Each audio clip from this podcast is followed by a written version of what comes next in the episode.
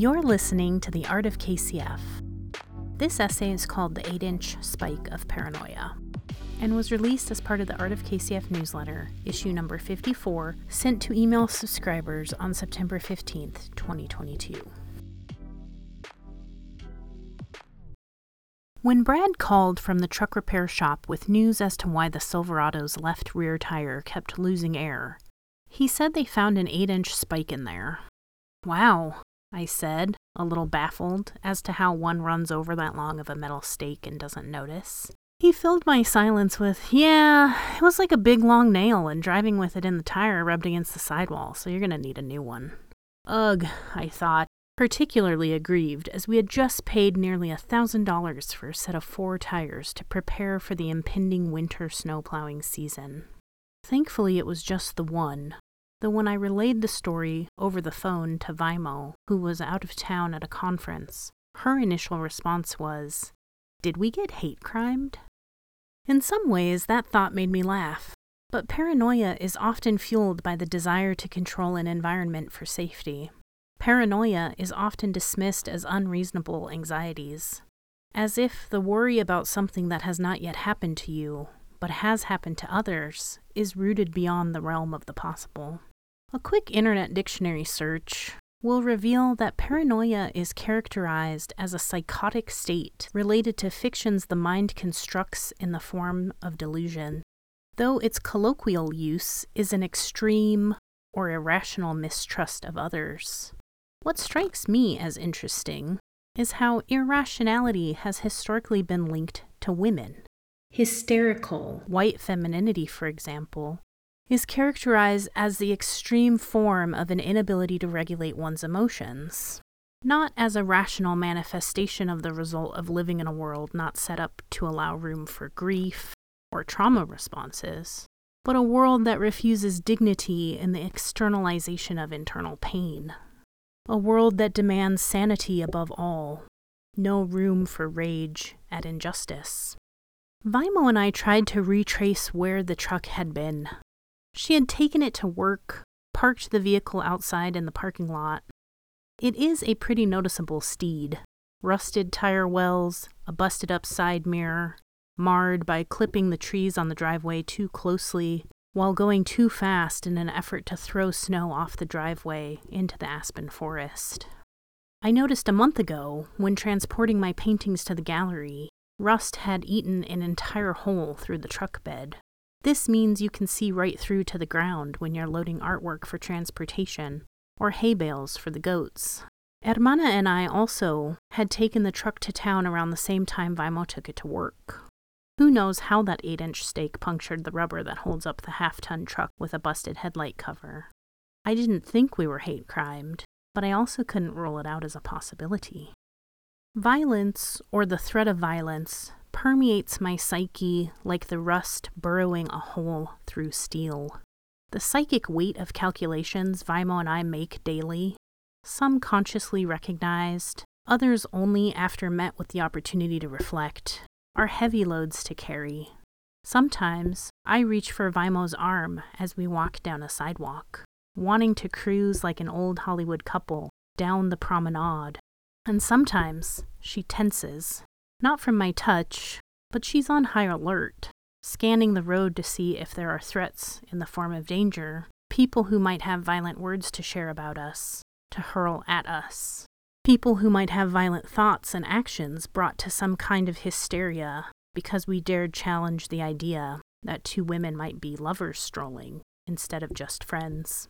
We've recently been enjoying the reboot of A League of One's Own. The television series is a narrative fictionalized retelling of the history of women playing baseball during the World War II era in the US.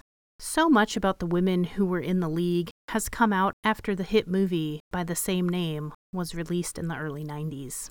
Reflections on the queerness of the League and on the purposeful ways that racism functioned to exclude black women from being able to play have been reclaimed, reasserting the truths that those of us queer and or people of color knew to be true when we saw the original Hollywood tale.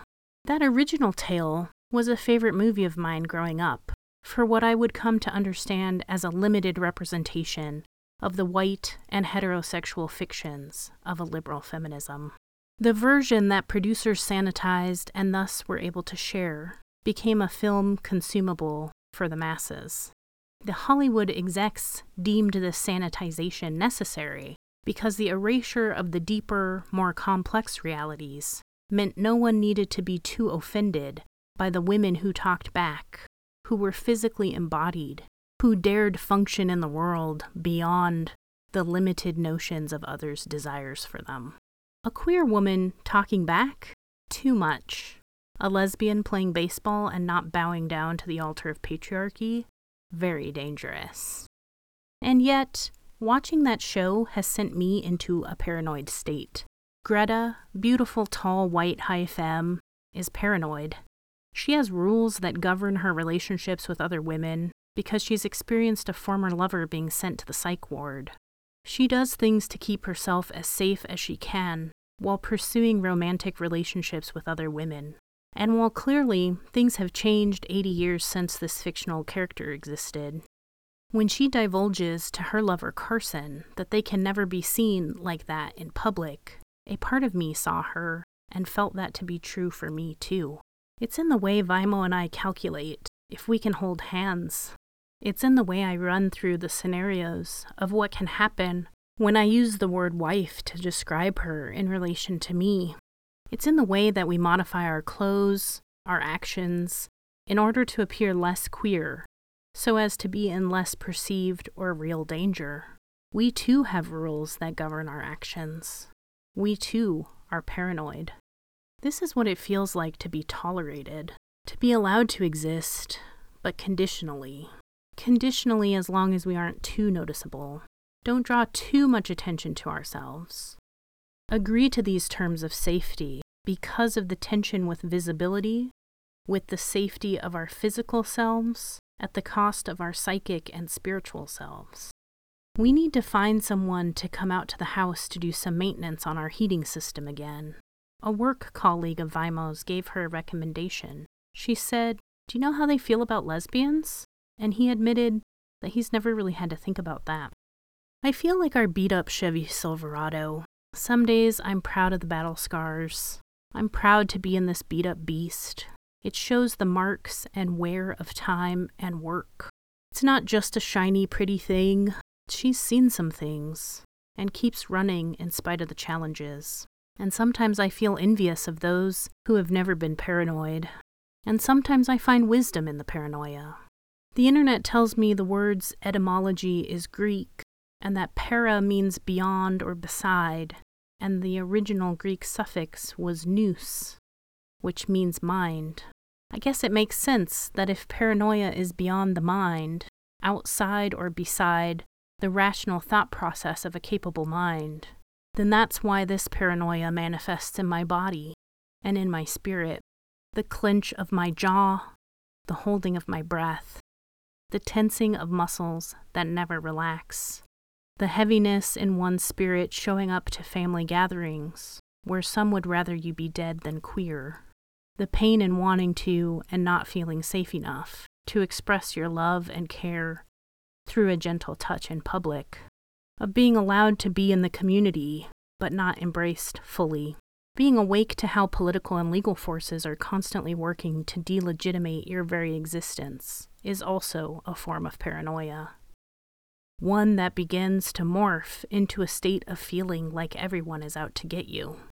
That paranoia can seep into one's creative process, creating a cycle of self censorship, of worrying if to do what you're doing is too queer, too beyond the scope of what will be deemed worthy, sanitized enough for the straight world's consumption. Or perhaps it's even worse than that. You're safe in the invisibility of being seen as your fullest, queerest self, because those around you don't even have in their mind the ability for you to be as you are. And what's the name of your husband you want put on the account? The nice woman on the other side of the electricity co op asks, after I said I had a spouse. Later, Vaimo and I would laugh when I told her what happened. I guess the neighborhood knows that lesbians are moving in. She'll spread the word. And our neighbors did hear, and they keep their distance. And shortly after we moved in, a neighbor, an esteemed businessman in a nearby town, erected a huge Christian cross, like the kind that the Romans used to crucify Jesus, in their yard overlooking the lake that they illuminate at night.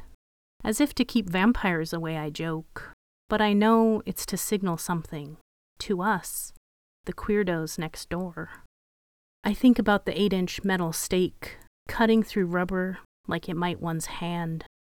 And I wonder if perhaps we're all just traumatized by our personal paranoias, and how the sidewall has been rubbed away too much to hold the tire's integrity. And if the tire can't be saved, what does the replacement look like in this broken down metaphor? In my broken side mirror? In my broken spirit?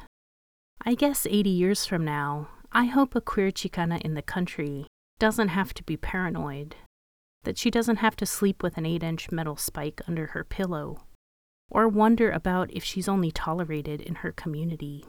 That if she happens to run over a long nail on the poorly graded county road, her wife doesn't need to ask, Do you think we got hate crimed?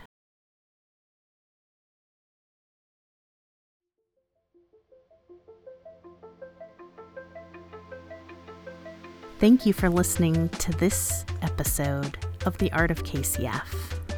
The Art of KCF is created, written, produced, and edited by me, Candice Creel Falcon, with musical additions by Mountaineer via Uppbeat.